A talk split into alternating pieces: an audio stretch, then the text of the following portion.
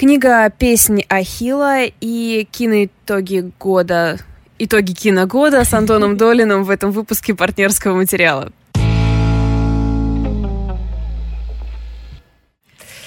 Ну, не будем делать вид, что это очень официальная подводка, которую надо переговаривать, да, просто... Ну, вообще, да. Просто с учетом двинемся того, вперед. С учетом того, что вообще последние несколько эпизодов мы забывали про нее, и только благодаря нашим внимательным слушателям мы вспомнили, что нужно как-то... Мы блогеры на двойку, но что поделаешь. Но мы стараемся. Мы да. стараемся. Что, у нас, давай скажем сначала, наверное, какая у нас сегодня программа. Надо, наверное, напомнить всем, что с вами Лида Кравченко и Валя Горшкова. На случай, если вы вдруг не знаете, кто мы и случайно здесь оказались, это подкаст «Партнерский материал». Мы говорим про новинки кино и книг. И сейчас мы с Валей обсудим э, прекрасный роман, который недавно вышел в издательстве «Корпус. Песнь Ахила». А после этого пообщаемся с кинокритиком Антоном Долиным об итогах итогах года, о том, какие фильмы он считает самыми важными, о том, какие были значимые темы в 2019 году, и немного поговорим про его новую книгу, которая тоже совсем недавно вышла свет. Да. Но на самом деле Антон Долин не будет сидеть здесь 20 минут, пока мы обсуждаем песни Ахилла, что было бы забавно, конечно. А, и мы уже поговорили с ним, поэтому это будут чудеса монтажа. Не удивляйтесь, что, возможно, наши голоса будут звучать иначе, в частности, скованно и смущенно. Да, сейчас-то мы, конечно, раскованные Эх, девчонки, да. потому что сидим вдвоем и да. прекрасно себя чувствуем. И мы еще и сидим в нашей старой студии. Разве это не навевает никаких воспоминаний? Никто не скребется нам в дверь. Да. Жаль. Да. Итак, друзья, давайте начнем с песни Ахила, поскольку я вообще благодарна просто к концу года, что меня подряд столько классных книг. Просто я ставлю на Гудриц пятерки, как заведенная. А, песня Ахилла Мадлен Миллер вышла в переводе Анастасии Завозовой, и а, я думаю, что те, кто следят за книжными новинками, они, конечно же, давно уже были в курсе, что э, Анастасия очень много писала, говорила про нее, про нее, про эту книгу, про работу над переводом. И, ну, никто не будет спорить, что перевод Анастасии Завозовой это, в общем, такая марка... Марка качества, качества это правда. ГОСТ буквально, да. Потому что не только за качество перевода ты можешь быть спокоен, но а, это за определенный книги, маркер, да. Да, да, то есть книги. я не помню ни одну. То есть, конечно, мы спорили о маленькой жизни, но нет, мы спорили Но уже это... приз... после признания того, что маленькая книга это важная часть. Э, маленькая жизнь, да. А я сказала маленькая книга, да? Ну, это да, она ведь, книга. она ведь не такая маленькая, как хотелось бы, да. То есть тут уже могут быть обсуждения после того, как мы признаем, что это важная литература. Безусловно, да. То есть это дальше уже дискуссии. Вот. Что касается песни Ахила, похоже, что все в нее просто влюблены. Здесь не может быть двух мнений. Я сегодня даже залезла на Гудриц в оценки, где кто-нибудь поставил единицу, чтобы понять, кому может эта песня Ахила не нравится. ну и похоже... человека и доказать ему, что это все-таки хорошая книга книга. Да, мне очень хотелось. Но все ревью написаны в 2012 году. Ну, в общем, в любом случае, тупые люди. Не обращайте на них внимания.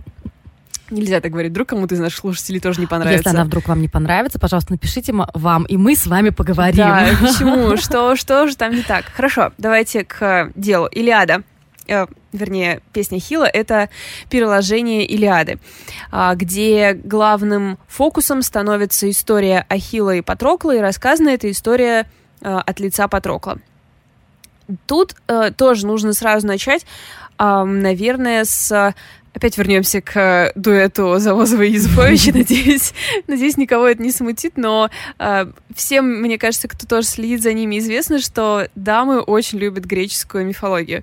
Но, и... с другой стороны, а кто ее не любит? Я ее обожаю вообще. Да? Ну же... вот я как раз, например, нет. Ну, то есть не могу сказать, что я ее обожаю. То есть я читала эти мифы в детстве, потом моя память их полностью uh-huh. стерла, я помню какие-то детали. Uh-huh. Единственное, что я помнила об Ахилле, это его дурацкая пятка, так она тут даже и не упоминается, так что... Ну, наверное, это вопрос именно тоже очень связано с детством, какая у тебя была литература, потому да. что у меня просто было очень много и детских, и уже книг э, для детей постарше, а греческая мифология, я просто знала ее наизусть. Я думаю, что у многих тоже похоже. Да, я тоже так думаю, что многим это заменяло сказки в да, каком-то да, смысле, да. то есть это такое было безопасное чтение для детей, поэтому... Но я, когда вот слушала их а, анонсы, когда они рассказывали о, о книге, я думала, что, возможно, тот факт, что я не разделяю с ними вот эту страсть угу. и настолько не погружена в историю, а, он мне, возможно, не даст так э, погрузиться в книгу. Но потом, конечно, когда Галина Юзефович написала, что ее там обвиняют в спойлерах, э, что она рассказала в своей рецензии, что? чем все кончится. Ну да. что, типа, как да. умрет Ахилл или что? Да, да, да, да. Ну, вообще, да, что он вообще умрет. Серьезно? Да, да, да. Прочитает пост очень смешной. А, но и я как бы поним... Ну, мне кажется, в общем, всем, кто собирается эту книгу прочитать, нужно подходить к ней с пониманием, что автор Мадлен Миллер писала ее, предполагая, что вы все это знаете. А она же специалист, по-моему, по античности, да? Мягко говоря, она да. с пяти лет читает. Илиаду в оригинале, поэтому да. И что еще интересно, я так понимаю, что со времени, как она написала эту книгу, ее карьера продвинулась. Она была учителем э, мифологии в университете, uh-huh, по-моему, или в старшей uh-huh. школе а, на момент написания книги. Сейчас она управляет театром шекспировским. Wow. И она говорит, типа, ну, я по работе ставлю пьесы, про которые все все знают. Все знают, как заканчиваются шекспировские все пьесы. Поэтому для нее вот не существует проблемы, что все знают, чем все кончилось. И важна, конечно же, история между началом и концом. А в случае с песней Ахила вообще важна история начала. Как минимум мы можем понадеяться, что вы смотрели голливудскую Трою с Брэдом Питом, где он играет как раз Ахила, может Слушайте, ну я могу сказать, как я э, подходила, вот как бы не зная всех историй. Ну, то есть я знаю какие-то основные там штуки, но я вообще не знала никаких деталей. Я просто гуглила в начале каждое имя, которое упоминается, и читала всю историю. Я серьезно вам говорю, нужно знать, кто как умрет в самом начале, ну, чтобы просто... видеть, что она им дополнительно дает. То есть вы понимаете, на кого вам надо обратить да, внимание. Да, да, да. Это, это как раз-таки обязательный инструмент. Нужно посидеть на Википедии немножко. Почитайте статью про Илиаду в Википедии или краткий пересказ. Мне кажется, это не займет много времени. Это действительно увлекательное, увлекательное чтение, как бы это странно ни звучало.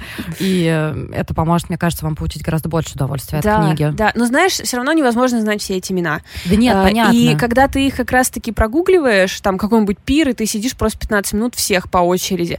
Но я прям представляю, как для человека, который знает все эти имена, как для него все это классно. Поэтому абсолютно точно нужно хорошо изучить сюжет и потом браться за книгу, потому что она как раз предлагает второй, второй слой как бы тебе. Ну вот, короче, вот мы знали, значит, всю эту историю про Ахилла и, ну, и его гибель. А, и вот это вот странное перещелкивание, которое с ним случилось. И Миллер предлагает понять, а что вообще он ну... А что случилось? Что случилось-то, да. Почему? Вот это, кстати, одна из вещей, которые в мифологии меня, наверное, смущали и в детстве, и потом, когда я, ну, я как бы не читала эти мифы как э, полноценные произведения, скорее вот как раз в процессе там какого-нибудь гуглежа. Э, у тебя есть э, серия поступков, серия героических поступков, а между ними как бы пустота. Ты как бы не очень понимаешь, что им двигало, что он чувствовал, почему. Ну вот, то есть вот всех вот этих вещей мне их очень все время не хватало. Пошел, кого-то порубил, что-то там, великая слава. Это все казалось мне очень схематичным. Ну, Гомеру, да, мне кажется, у него был столько персонажей, что ему просто было не до того. Тупо, не до того. Да-да-да, нет времени объяснять, просто... Тем более, знаешь, гигзаметром все это хорошо ты не напишешь. Да-да-да. Из, из, э, типа, исторических источников у тебя ваза. Ну, ну типа, да. Поэтому а, как раз вот Миллер предлагает заполнить эту пустоту. И а, еще один супер спойлер, который, конечно же, нужно иметь в виду, это то, что Ахилл и Патрокл любовники.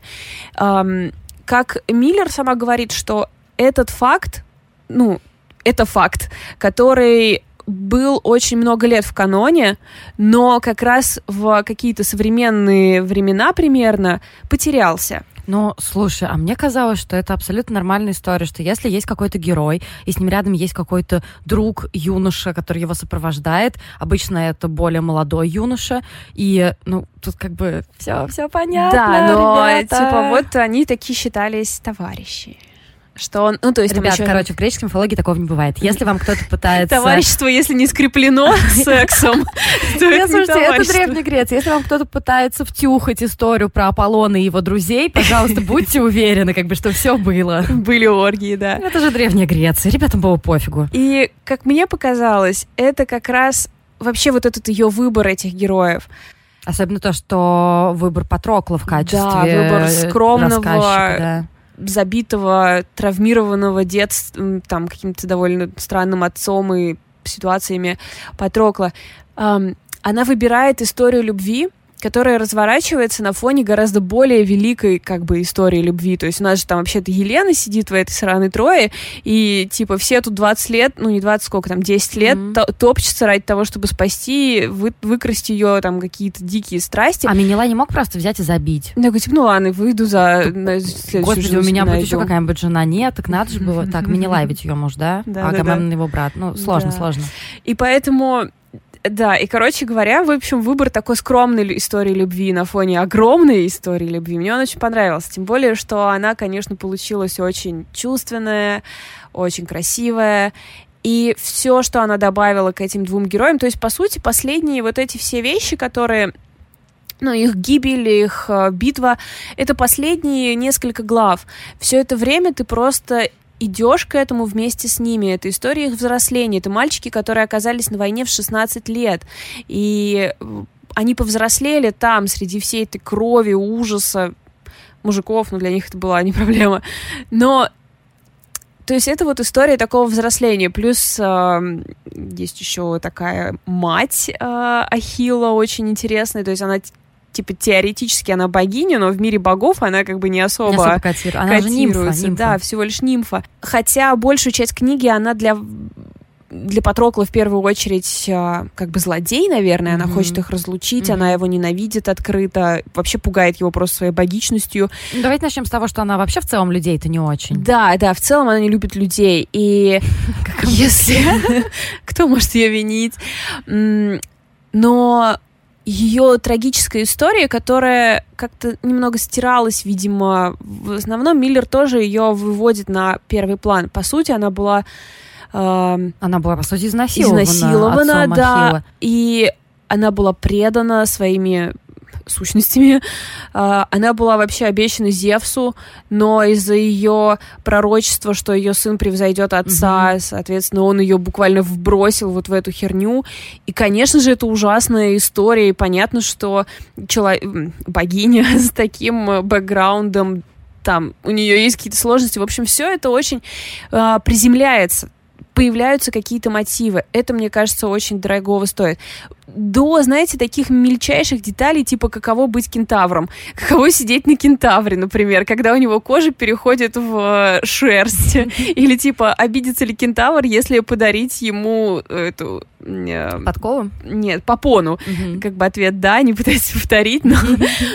То есть есть какие-то забавные там вещи, но в основном, конечно же, это вот история такой тихой, сильнейшей э, любви и очень интересной системы ценностей. То есть Ахиллу нужно сделать выбор, ты становишься, ты живешь короткую жизнь, но ты прославлен навсегда, либо ты э, погиб... либо ты остаешься в безвестности, но вот, пожалуйста, живи своим Патроклом. И понятно, какой он делает выбор, но мне понравилось, что потом там есть несколько моментов, когда ему приходится просто даже торговаться как-то за степень своей славы, и мать там что-то ездит к богам, консультироваться о том, насколько он будет прославлен. Думаешь, блин, ребята, вот это система ценностей. А, тут, конечно, нужно сказать и про язык, которым это все написано, потому что ты как-то чувствуешь, что в нем есть а, некая эпичность, ну какая-то ну, возвышенность, возвышенность что ли, может да, быть, да. Да, но в целом он очень легок. Ну um, да, то есть я еще не дочитала, я начала читать сегодня утром, и я уже прочитала довольно много, уже приближаюсь к половине. Он читается очень легко. Ты знаешь, я сначала э, был такой соблазн сравнить с языком Сарамага, может быть, потому что по mm. ощущениям читательским ты как будто на какой-то волне и вязкость какая-то вязкость есть, есть mm-hmm. в хорошем mm-hmm. смысле, да, mm-hmm. но при этом, как мне кажется, песня Хиу читается гораздо легче Сарамага, потому что в Сарамага все равно ты иногда, ну, э, у него довольно, ну, именно сама конструкция, кто читал, знает, что у него просто что, абзацы? Нет, никаких абзацев не будет. А, как и концов предложений. Как концов предложений, это все ерунда, просто предложение может быть бесконечное. Тут все сделано, ну, с какой-то, может быть, ненамеренной, но любовью к читателю читателю. Безусловно. Ну, ты знаешь, я слушала сегодня ее интервью, и она там рассказывала, что на написание этого романа у нее ушло 10 лет, из которых первые 5 лет она написала другой роман, который просто выпустила. Угу. И когда ее спросили, почему, она говорит, ну, она рассказала, что там не осталось ни одной строчки. То есть в новом романе нет ни одной строчки от того, что она написала угу. сначала. И она говорит, что она выбрала слишком эпический вот этот язык, И это то, ну и потом она поняла, что Патрокл таким быть не может. Он очень нежный, он очень добрый, все об этом говорят, какой Какая он. она хорошая женщина все-таки, да? Просто представь себе писать пять лет роман. У нее уже был подписан договор с агентом. Угу. И потом понять, что все не так, выбросить его И из еще пять лет. Да. Конечно, она ну, вся ее работа окупилась, она получила премии, она пользуется большой любовью. Вот в чате сегодня у нас Мгм. девушка писала, что она живет в Бруклине, и там до сих Бостоне. пор... Ну, в Бостоне, да. До сих пор а, эта книга на прилавках. несмотря на то, что она вышла в 12 да, году в в Америке. 2012 году. И уже после нее вышла еще Серсея. То есть м, огромная народная любовь к этой книге, абсолютно заслуженная. Я надеюсь, что в России будет такая же история, что эта книга станет э, в один уровень, например, там с Щеглом по уровню той же любви, да? М, Но просто потому что мне кажется, что Ну, песня она- Ахилла достойна того. И вы учтите, что я еще просто не дочитала даже. Но я она- уже готова на все.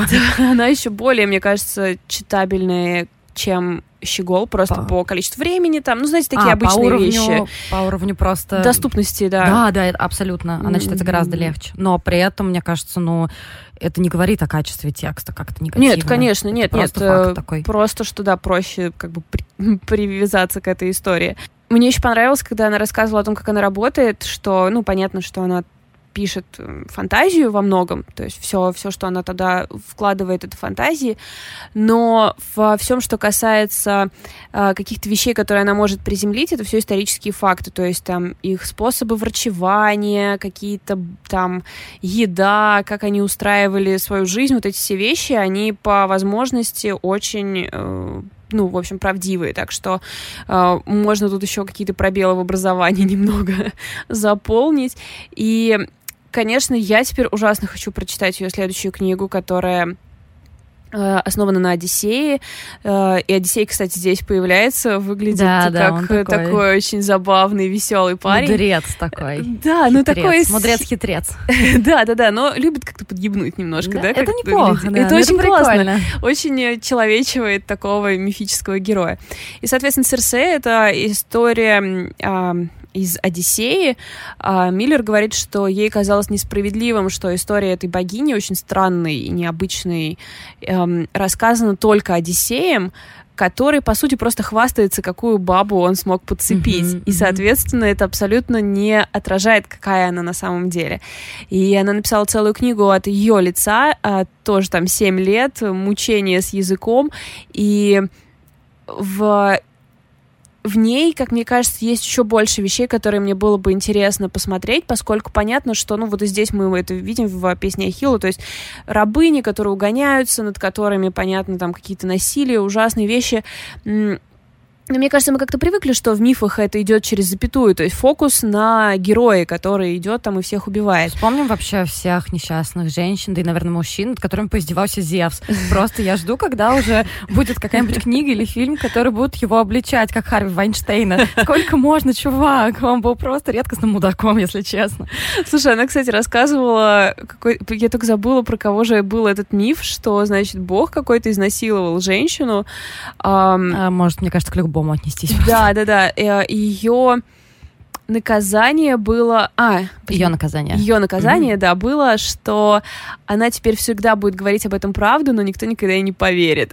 Просто Ну, мне, мне кажется, это. Зевсу был на самом Возможно, деле. это да. Зевс был, да. И второе, то, что мне запомнилось, он тоже рассказывал про бога, который изнасиловал земную женщину, и как бы откупился от нее тем, что сделал ее богиней. И это просто настолько срифмовалось с, с Вайнштейном, Да, да, да, да, что, ну, просто ужас какой-то. повторяется, ужасно. Да, ужасно. Но она тоже об этом говорит, что э, все вопросы, которые есть в этих мифах, они актуальны. Когда она писала эту книгу, не было никакого Вайнштейна. Когда Мгм. она писала Ахилла, не было еще этого ничего. По-моему, браки-то были запрещены гомосексуальные, мне кажется, еще в В Древней 12 году. Греции или ты имеешь в виду? Нет, в 12 году в, в Америке. Но они не были же запрещены. Я имею в виду, что... Не разрешены, в смысле. Да, они были просто не А, разрешены. блин, вообще, какое это имеет значение, наш британка. А, ну да. Так что вообще отмена. Ну ладно, неважно. Но, тем э, не менее, как бы то ни было закулисно, это все было всегда, поэтому... очень многие темы до сих пор действительно не разрешены, какие-то вот вопросы, которые ставят мифы, не разрешены. Поэтому э, даже если вот у вас, как, например, у меня какая-то с мифами не сложилась большая любовь с самого начала, она сложится после этой книги, и если вообще одна книга должна быть в этом году. Я думаю, что это будет она, но тут э, наши рекомендации вам не нужны, потому что уже видно, что она во всех списках к нонфикшену, все рекомендации во всех э, каких-то таких вещах, поэтому я уверена, что ее большой ждет успех, и рекомендую вам два дня провести, ровно столько займет у вас да. чтение, это великолепно. И если вы уже вдруг ее купили и прочитали, давайте ее обсуждать на наших платформах. Вы это можете делать у нас ВКонтакте в группе «Партнерский материал», либо найти наш аккаунт в Инстаграме, он тоже называется «Партнерский материал», и написать нам в комментариях «Хей, Девчонки, да. я, я прочитала или прочитала. Давайте поговорим.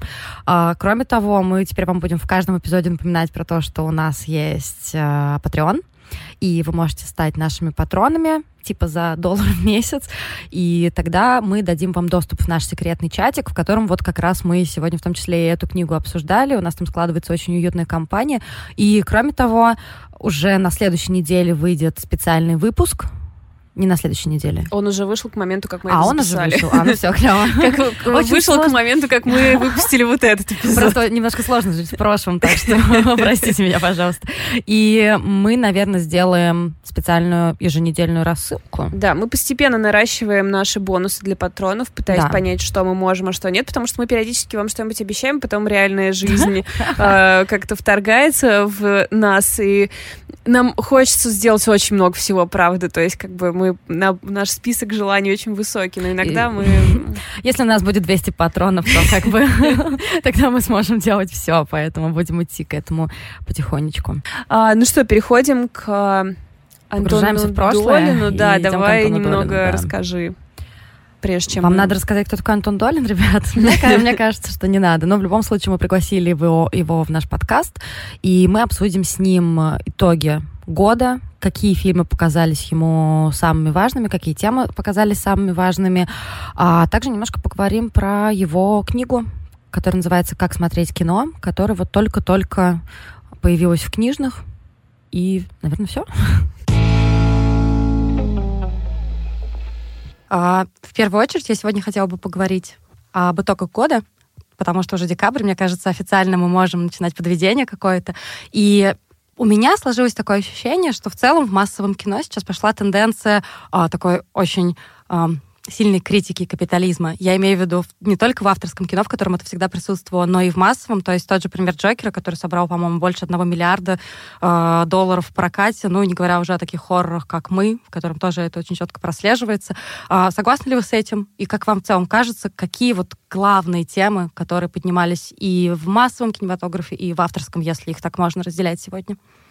Ну, разделять иногда можно, иногда нельзя. Бывают фильмы, которые существуют э, на стыке. Ну, вот в этом году совершенно очевидно, что ни про э, «Однажды в Голливуде», ни про «Джокера» мы не можем отчетливо сказать, это авторское кино или массовое, потому mm-hmm. что оно и авторское, и мы понимаем, что это за авторы, чем они интересны, и абсолютно при этом массовое. Цифры говорят за себя.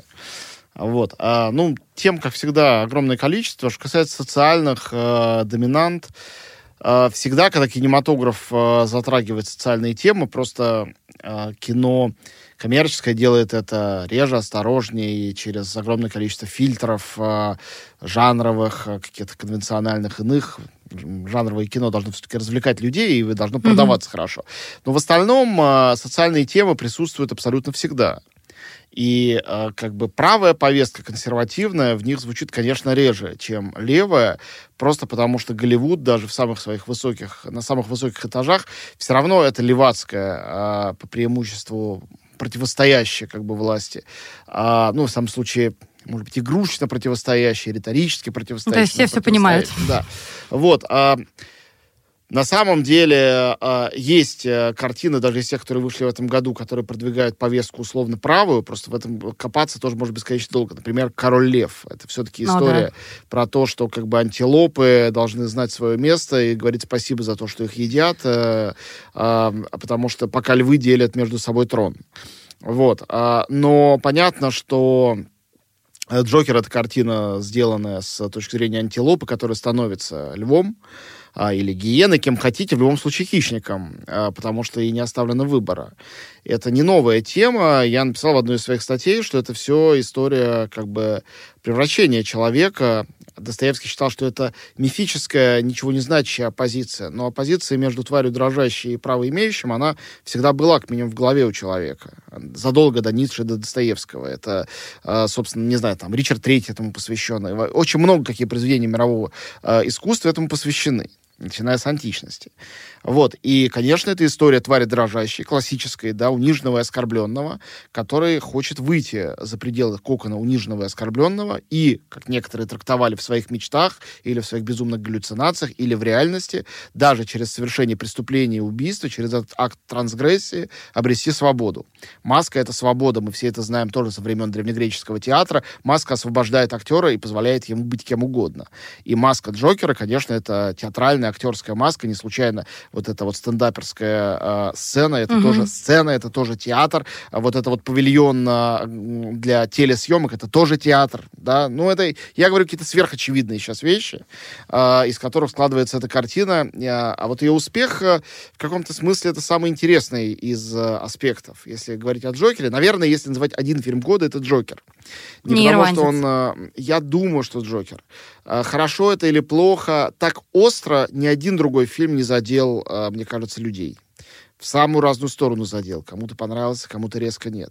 И, конечно, самые комические выступления против него были в жанре «это пустое кино». А, как, как бы, если это и пустота, это такая потрясающая пустота, такой втягивающий в себя все вакуум, который порождает смыслы в бесконечном количестве.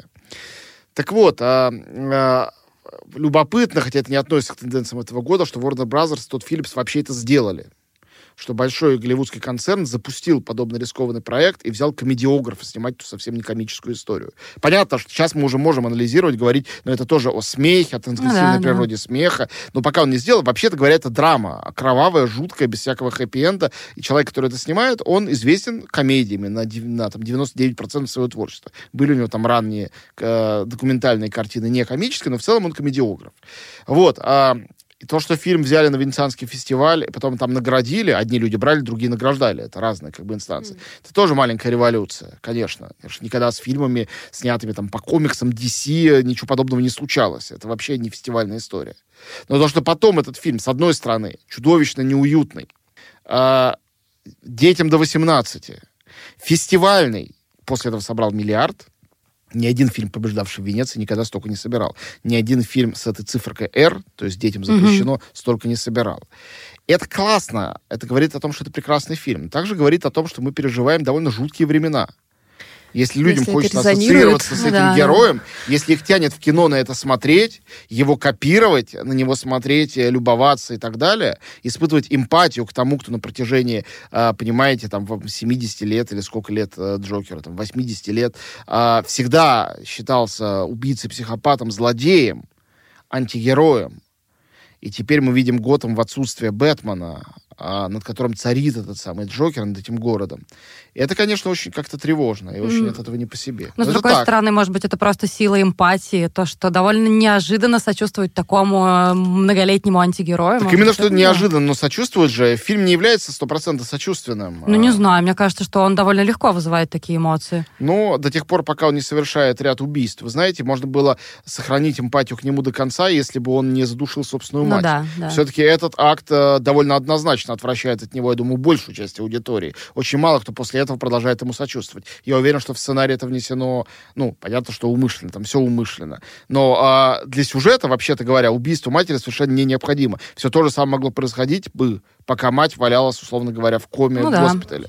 Правильно? То есть это добавлено, а, чтобы на самом деле показать отношение авторов. Оно довольно однозначное а герой неоднозначно. Отношения однозначно, герой неоднозначно. Но здесь бахтинский эффект э, вот этой полифонии, когда у авторов есть свое отношение к героям, мы понимаем, что Достоевский не сочувствует э, Раскольникову, но читатель может сочувствовать. Он может считать, что Соня Мармеладова рохли и мямля, а, а Родион Романович молодец. Mm-hmm. И э, правильно взялся за топор. Потом еще в газету написать про это заметку, что полностью одобряю действия. Но был знаменитый спектакль э, э, э, «Преступление и наказание» на сцене театра на Таганке, Любимовский, старый. Вот, он заканчивался тем, что там очень был эффектный финал. Наверное, можно это спойлер рассказать, потому что он уже не идет там много лет. Там все герои спектакля стояли, была как бы каторга, и размахивали этими, гремели цепями. Угу.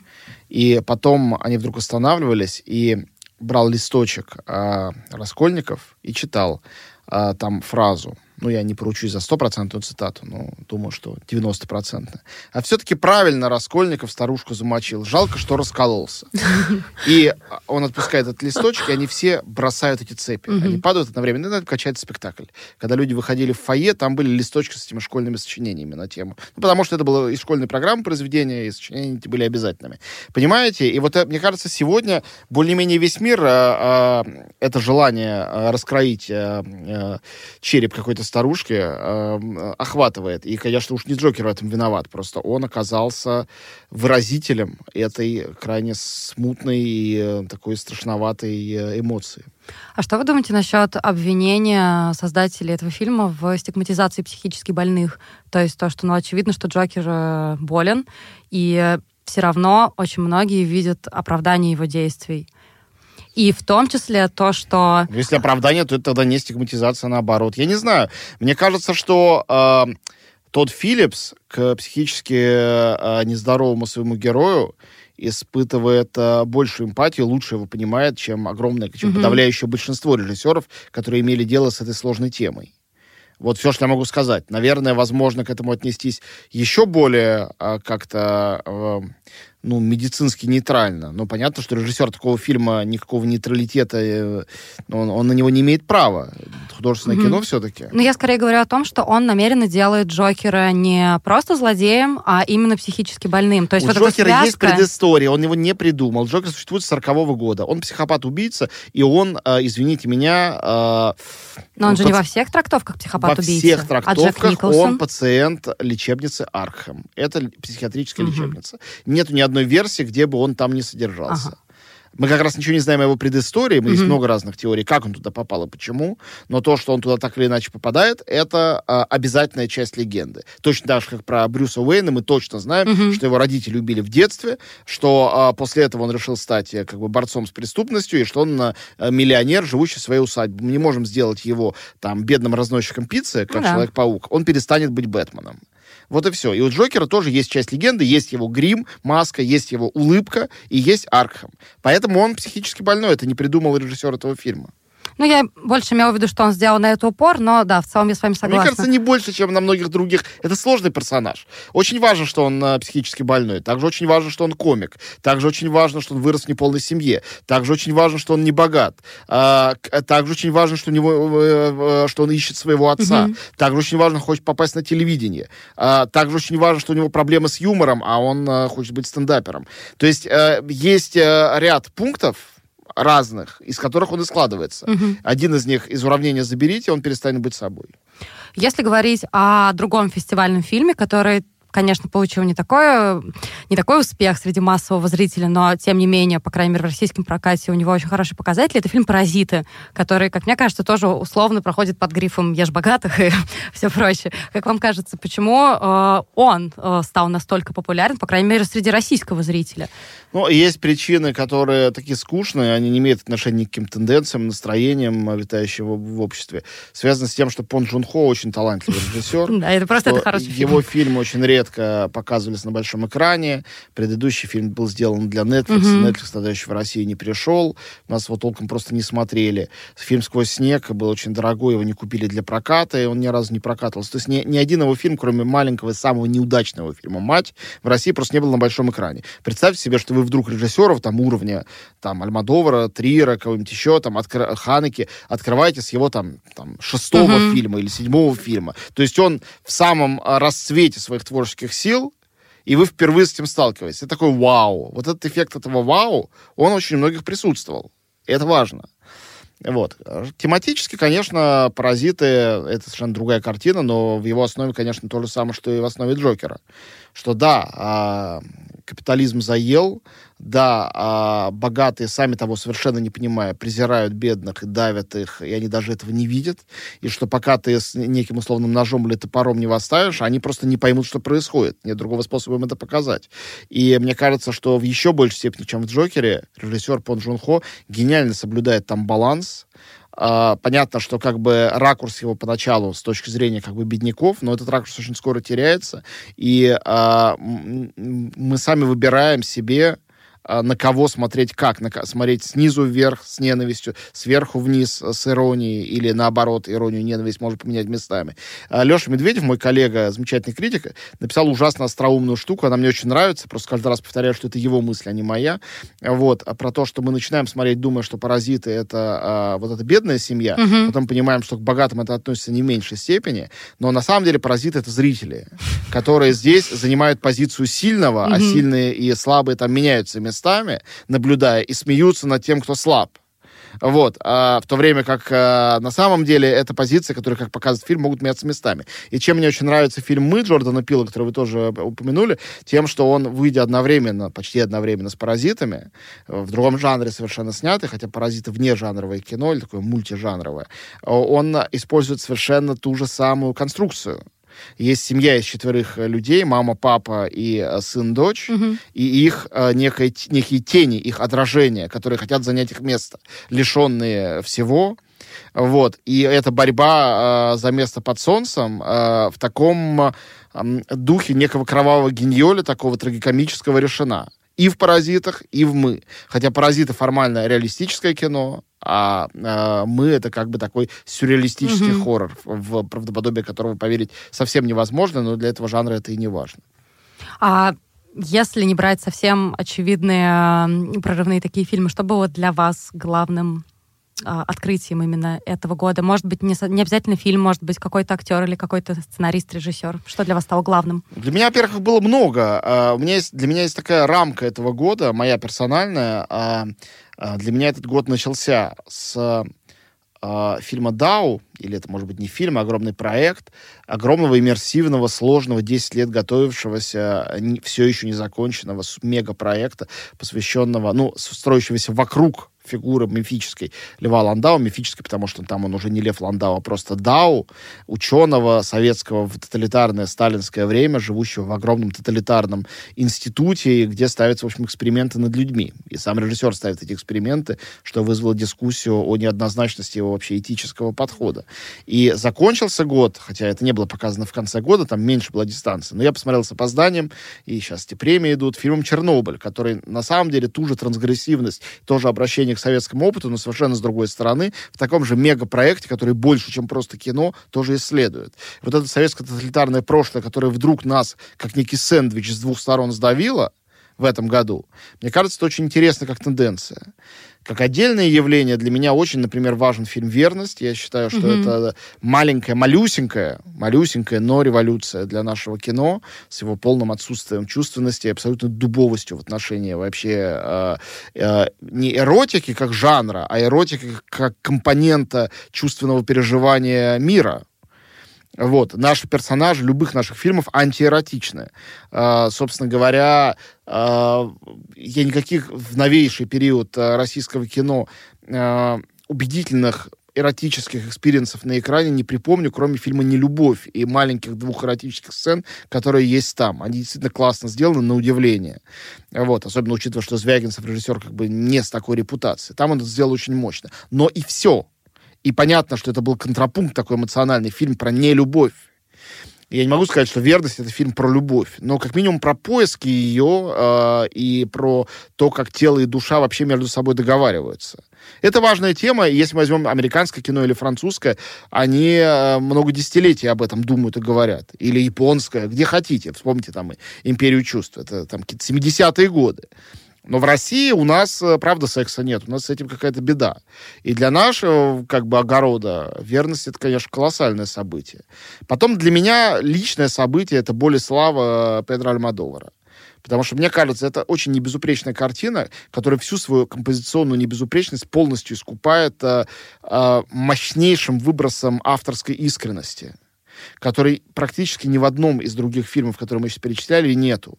Очень мало фильмов от первого лица. Это вообще как бы уходит. Режиссеры прячутся за масками, они прячутся за такой псевдоотстраненностью, что есть и в «Паразитах», и в фильме «Мы», и в «Чернобыле», и в «Джокере». Вот мы перечисляем важнейшие фильмы года, согласитесь, везде есть эта дистанция да, от да. героев. Типа, я рассказываю тебе историю, а ты, дорогой зритель, решай, угу. хороший герой или плохие, как ты к ним относишься. Болеслава пронизана любовью авторской герою и героям. Она пронзительная, эта любовь. Ты не можешь ей сопротивляться. И это э, такая редкость. И даже для Альмадовара в последние годы это редкость. Последний раз у него это было, я даже не знаю где, в фильме «Поговори с ней», может быть, довольно давно, много лет назад. Или в фильме «Дурное воспитание» лет 15 назад уже.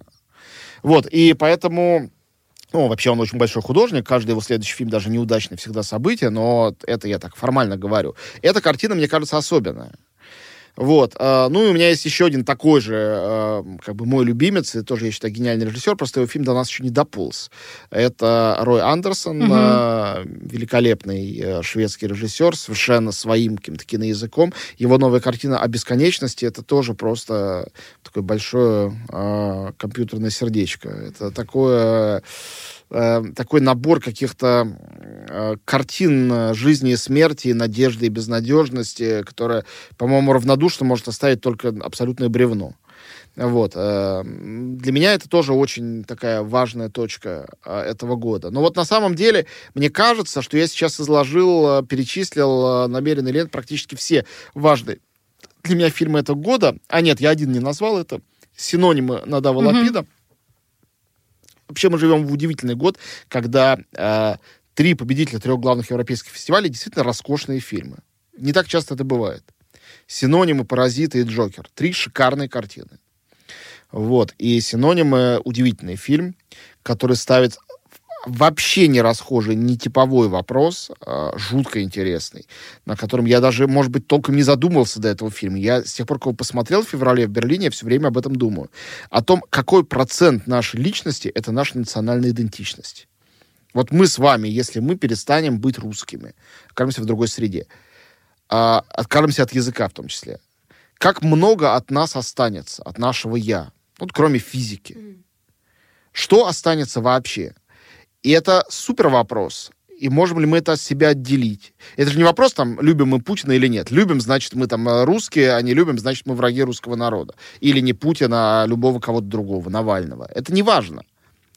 Дело в том, что каждый из нас при этом имеет этот код, понимаете? Я вот э, ехал сюда э, в поезде Стриж, вот там, э, там Покрова на Нерли стоит, например, допустим, или там Пушкин, или есть какие-то вещи, или Тарковский. Можем ненавидеть Тарковского, это просто часть вот нашего наследия. Теперь раз, и этого ничего нету. Мы от всего этого отказываемся.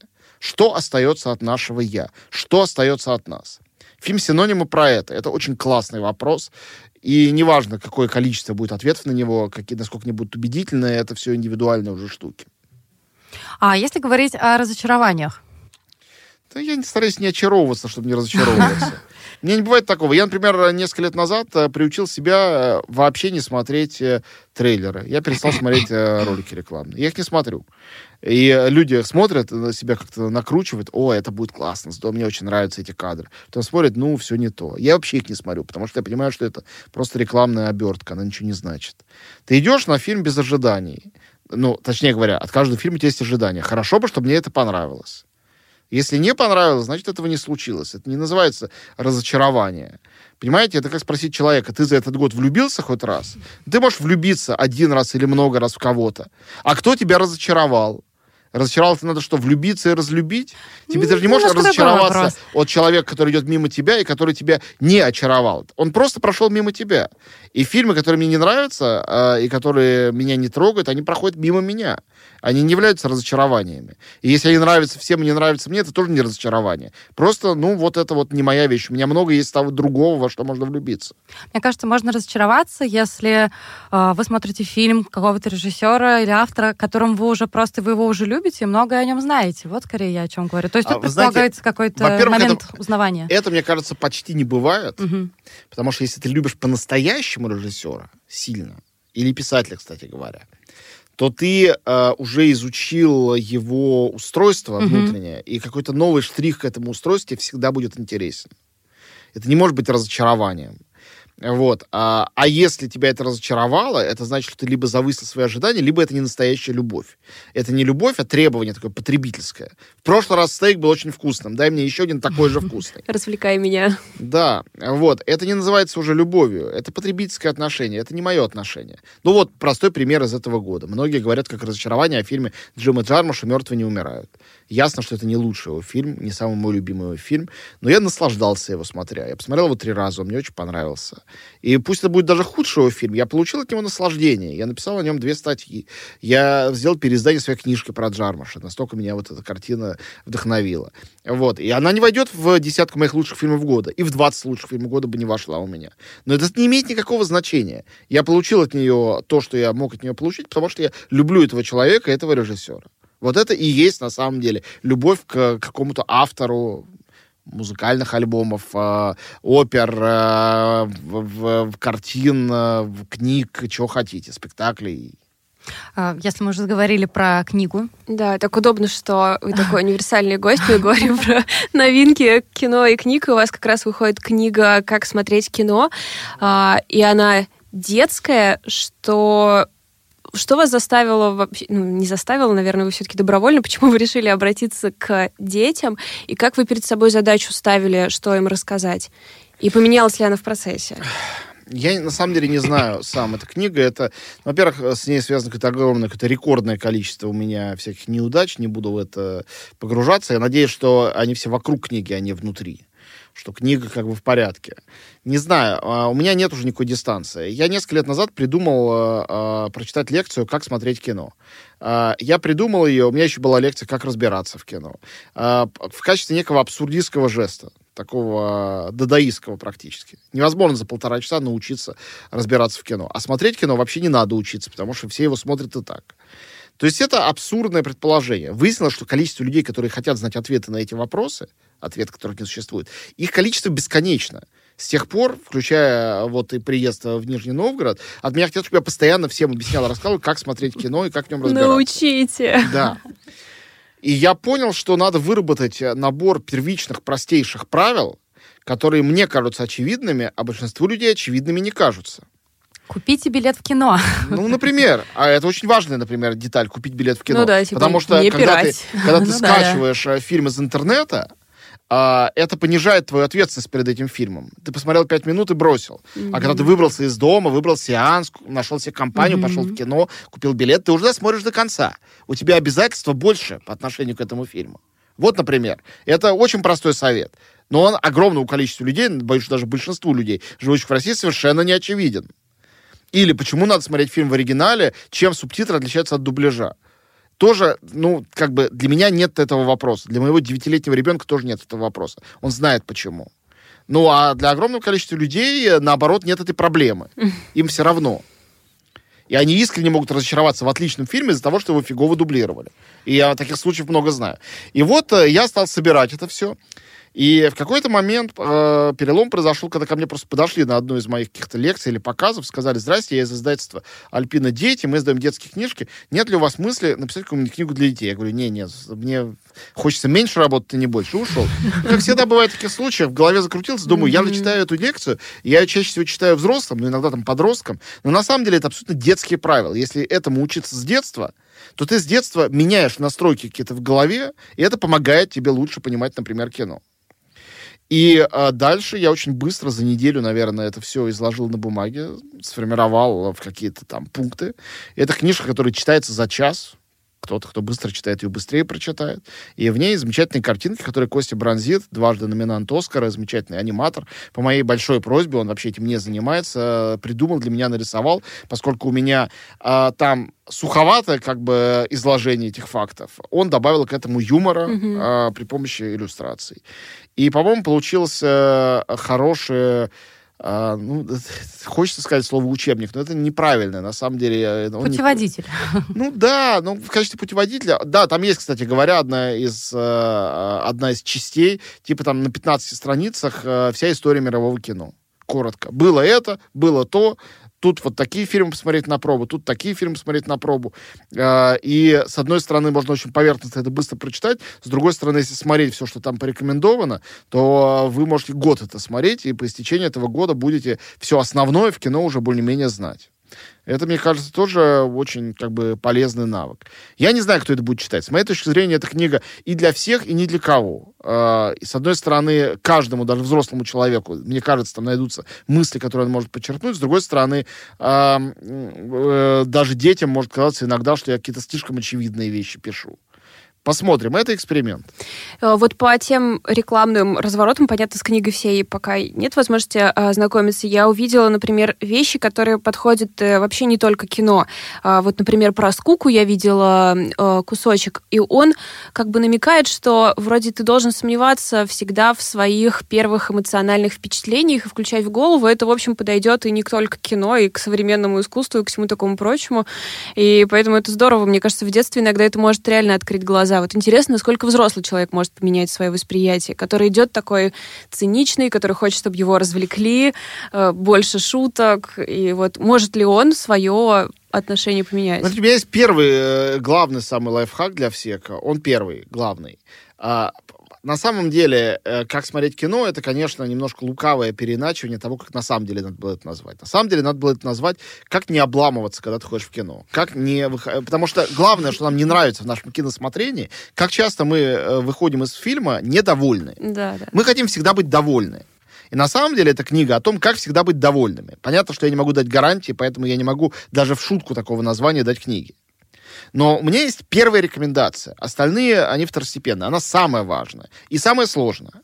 Вы сначала, это на самом деле как, как с чем угодно, э, с любым видом искусства, с едой, э, с сексом, просто с счастьем в там, личной жизни, с друзьями. Это устроено так же. Очень часто мы обламываемся, у нас все не получается, потому что не, мы не поставили себе внутреннюю задачу. Мы не сформулировали, зачем мы пришли в кино. Мы просто, у нас было время сходить в кино, мы пошли в кино. Даже если мы пошли на фильм, который нам советовали, мы почитали критиков, а не на первый попавшийся, все равно может быть разочарование. Потому что на самом деле мы должны задать себе ряд вопросов. Зачем мы идем, с кем мы идем, мы хотим посмеяться или мы хотим поплакать, мы хотим подумать или мы хотим голову отключить. Вот это простые вопросы, потребительские. Их может себе и ребенок задать. Обычно мы идем в кино, не задав себе их, не получив ответа. И поэтому на самом деле люди, которые идут там вот вы говорите, хотят, чтобы их развлекли, это нормально. Но они должны отдать себе отчет. Мы хотим, чтобы нас развлекали. Да. И тогда, если они видят, что на экранах только трех с половиной часовой там фильм «Ирландец» или там что-то еще, они просто пусть туда не идут. И все. Посмотрят что-нибудь там э, в стриминге легальном в интернете, например. Или пересмотрят старый фильм. Иногда, чтобы развлечься, лучше, что можно сделать, это пересмотреть «Бриллиантовую руку». Это как перечесть «Женитьбу Фигаро», понимаете? Вот. Э, это нормально. И э, э, я об этой осознанности тоже пишу. Потому что нам кажется, что если это потребление, если мы платим наши деньги за то, чтобы нам давали некий продукт, то мы э, должны э, рассчитывать каждый раз на то, что мы будем довольны. Но это как приходить в ресторан и не читать меню. Понимаете? Mm. Ты сначала должен выяснить про этот ресторан, вкусный он в принципе или нет. Правильно? После этого должен прочитать меню. И ты не будешь заказывать блюдо, состоящее из тех компонентов, которые, в принципе, тебе обычно не нравятся. Ты увидишь, из чего это сделано, и тогда закажешь. И тут нет гарантии, что будет вкусно. Но ты все от тебя зависящее сделал, остальное должен сделать шеф-повар. Но очень часто люди, которые идут в кино или покупают книгу, или идут на выставку, они эту первичную работу не делают. И за это платится. Отличный вообще вопрос, э, решение очень многих э, в жизни проблем. Ты просто немножко подумай сначала. Мне кажется, это э, потом тоже э, снимает какие-то э, вопросы и к автору, например, вроде, ну так не бывает, чтобы он с одного поезда на другой перепрыгнул и типа расстроен теперь ты из-за этого факта. Ты вроде как доверяешь автору и соглашаешься с его миром. Вот проблема в том, что один идет для того, чтобы люди перепрыгивали с поезда на поезд, хотя это невозможно, а другим разрушает удовольствие, то, что они перепрыгивают в то время, как это невозможно. Люди разные. Это ужасно. У них нет, это прекрасно. Очень это, сложно жить в таком мире. Это прекрасно, что все настолько разнообразно. Просто надо включать мозг, и тогда все будет нормально. Но а, человек, который покупает книгу, которая так называется, начинает ее читать, он уже на полпути. Значит, как минимум, он понимает, что какое-то осознание mm-hmm. этого механического процесса похода в кино ему нужно. Значит, на самом деле, если он купил эту книгу, он ее может не читать, он уже совершил правильный э, первый шаг в этом направлении. Вот, поэтому я всем это объясняю. То, чем я занимаюсь, и мои коллеги, критика, это же подобие сервиса. Не надо обязательно это э, отягощать какими-то суперсмыслами. Вот, но сервис это сервис, не все в нем нуждаются. Допустим, я очень люблю путешествовать. Я не люблю гидов. Мне не нужен сервис человека, который мне покажет другой город. Я люблю разбираться в этом сам. Но есть этот сервис. И кому-то, кому это нужно, кому неуютно в чужом городе, без языка неуютно, не хочется читать самому путеводителя или книжки. Для них гид — это великолепный сервис. Я такой гид по кино. Кому-то гид нужен, а кто-то обходится без гида. Есть люди, которые не читают никаких критиков или читают, чтобы убедиться в том, что критики идиоты. Они выбирают сами, сами идут в кино. Я полно знаю таких людей. У меня друзья есть мои близкие, которые вообще никаких моих статей никогда не читали. Мы дружим не поэтому. Вот. И э, я никогда не скажу, ну ты почитай, что я дописал-то. Э, потому что это не важно. Потому что это не всем нужно. Как ходить в кино не всем нужно. У меня есть друг, э, критик классической музыки, вот, он ходит на очень много концертов, хотел бы ходить на такое количество. А в кино он ходит в год один раз или два, когда я ему советую, говорю, вот это тебе надо обязательно посмотреть. И он идет, мне доверяя. Совершенно нормальный подход. А, в завершение, это даже не вопрос. Вы сказали насчет э, какой-то странной критики вокруг книги. Я просто хотела сказать, надеюсь, что вы знаете, что мы читатели, которые всем довольны, мы просто скромно, ну, типа, покивали и проходим мимо, поэтому, может быть, вам кажется, что вокруг как-то кипит, но в количественном соотношении э, нас больше. Ну, спасибо, но на самом деле любые споры вокруг любого произведения искусства и книги, которые произведения в данном случае, скорее информация, чем искусство, как я считаю, спор это нормально и даже хорошо. Не в том смысле, что я считаю, что негативная реклама это все равно реклама. Мне не нужна реклама к, вот, к счастью, могу себе позволить. Вот. А, нет, я не люблю, конечно, никаких а, специальных скандалов, но у людей есть на это а, полное право. Другое дело, что в последнее время меня довольно пугает, я видел это в отношении проекта DAO, когда о многих вещах судят понаслышке когда начинают э, их э, э, разносить или над ними издеваться, не ознакомившись. И это, на самом деле, абсолютно советская традиция, она не характерна для Запада. Мы пытаемся смотреть на Запад, это как бы такие прогрессивные, прогрессивские явления. Ну вот э, там какие-то люди срывают э, показы фильма Поланского, но в соседнем зале идут фильмы э, Поланского, и когда критик ответственный об этом пишет, то пишет он и о проблеме с личностью Поланского и его там неискупленным э, преступлением. И после этого пишет про то, какой это хороший фильм, насколько он интересен. У нас люди готовы э, очень часто э, ради этого клеймления, ради вот этого вот, вот глумления и отказа просто не ознакомиться с самим предметом. А это, с моей точки зрения, должно быть первично. Не гениальность предмета должна быть первична, а ознакомление. И книга моя тоже о том и за тем, чтобы люди сами, на самом деле, что-то понимали. Это не попытка подменить их собственный опыт от кино моим опытом. И э, моим я знаю, что хорошо любить Тарковского. Вот этот фильм в особенности посмотрите, и вы должны понять. Если не поймете, я вам еще раз объясню, почему вы должны это полюбить. Нет, можно что угодно любить или не любить. Михаил Ханеке сказал, я даже в книжку внес цитату, это моя любимая цитата, что фильм — это трамплин. Прыжок совершает зритель. То же самое касается любого искусства. И дальше, если ты боишься трамплинов, не любишь прыгать, так тебе это и не нужно. Это все совершенно нормально. Но, конечно, неприятно, когда ты э, на основании этого говоришь, что трамплин — это вредная, плохая вещь, лучше бы их всех разрушить, потому что тебе самому неохота на него забираться и с него прыгать. Надеюсь, когда-нибудь у нас изменится, да, такое ведение дискуссии, такое неприятное место. Но, к сожалению, в случае с DAO, мне кажется, у большинства, по крайней мере, российских зрителей не будет же возможности полностью ознакомиться с ним. Я говорил с Ильей Крыжановским, про полностью ничего не знаю, но я думаю, что в следующем году в какой-то форме DAO в России окажется. Если не на экранах, то э, на экранах компьютеров. Э, угу. Как бы стриминг в интернете — это такая штука, которую обуздать довольно сложно.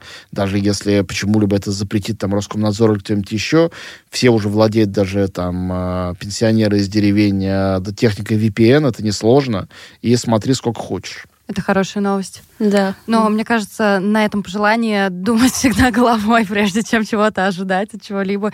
Мы можем закончить. Спасибо вам большое, что Спасибо. пришли к нам и обсудили а, итоги года и свою книгу.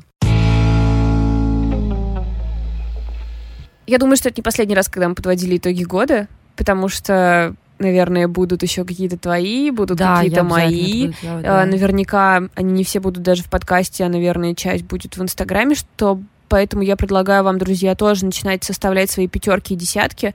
Мы их все сверим, и таким образом на новогодние каникулы у наших подписчиков э, будут просто огромные списки, что нужно восполнить, что посмотреть, что почитать. Мне кажется, всем пойдет на пользу. Да, ну ты знаешь, мне в последнее время кажется, что списки вызывают лично у меня некоторые, некоторые невроз. Да. Потому что кажется, ты ничего не успел, и нужно все это срочно делать. Поэтому можно без списков. Мы Нет. вам просто выкатим то, что нам понравилось. Да, да. И я думаю, что, может быть, в Инстаграме запустим какую-нибудь голосовалочку по итогам, ну, по крайней мере, по итогам киногода. Точно что-нибудь сделаем, просто чтобы понять, кому что понравилось. Пока, вот и по итогам разговора с Антоном, и по моим личным ощущениям, мне кажется, что главный фильм года — это все-таки «Джокер», а, «Мы», «Паразиты» и, наверное, «Ирландец» пока что такой топ. Если вы согласны или не согласны, опять же, пишите нам в комментариях. Всегда рады с вами пообщаться, поспорить, посоглашаться и вообще. Все наши ссылочки есть в Инстаграме на случай, если вы захотите что-то найти. Мы также укладываемся на Ютубе. Очень и много вообще, что только не делаем. дел вообще. Очень да, много такие дел. мы пчелки. А, большое вам спасибо и пока. Всем пока.